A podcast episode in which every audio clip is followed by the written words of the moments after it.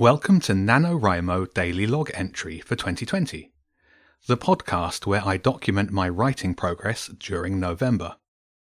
This is day one of my sixth NaNoWriMo, and so far, off to a bad start. There's no real plan for the novel I'm writing, which is not unusual. And I didn't get enough words for today's total, which again is fairly normal for me. But I've also had a whole bunch of technical issues plaguing the writing. I can't use my work laptop for, you know, reasons. Old laptops have been taken by family members for pandemic homeschooling, so I haven't got as many computers around as normal. I've got a really old netbook, but its battery's totally dead. I've done nano on it before, but um, it's definitely not working. I've ordered a new battery for it, so that might fix it. So I'm writing and podcasting on a really, really old thing that I inherited when my granddad died. It, it's not really a laptop. It's almost as big as a microwave, and it's all cream and grey, like something out of the 80s. Only it can't be out of the 80s, as it had no problem connecting to the Wi Fi. It does only have serial ports, though, but luckily enough, I keep all of my old tech, and I uh, had a serial to USB converter from an old job in a box, so I managed to get my audio interface to work.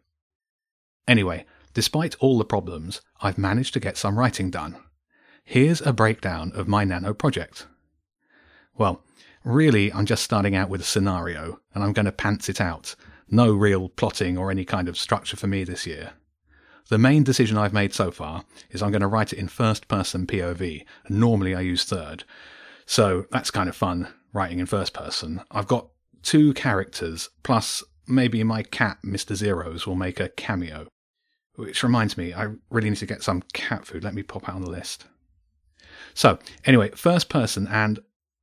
What? Oh, oh come on. Not this laptop as well. Come on Don't do this now. At least let me save the recording. 您好，同志，请输入罢工坐标。 What? Uh, um, Введите координаты удара. I, uh, sorry? Sorry, you are speaking English. State your purpose. My purpose? I just want to get this laptop working so I can write some more NaNoWriMo novel and record a podcast. Are you some kind of early Alexa? No, no, Rimo. what is this?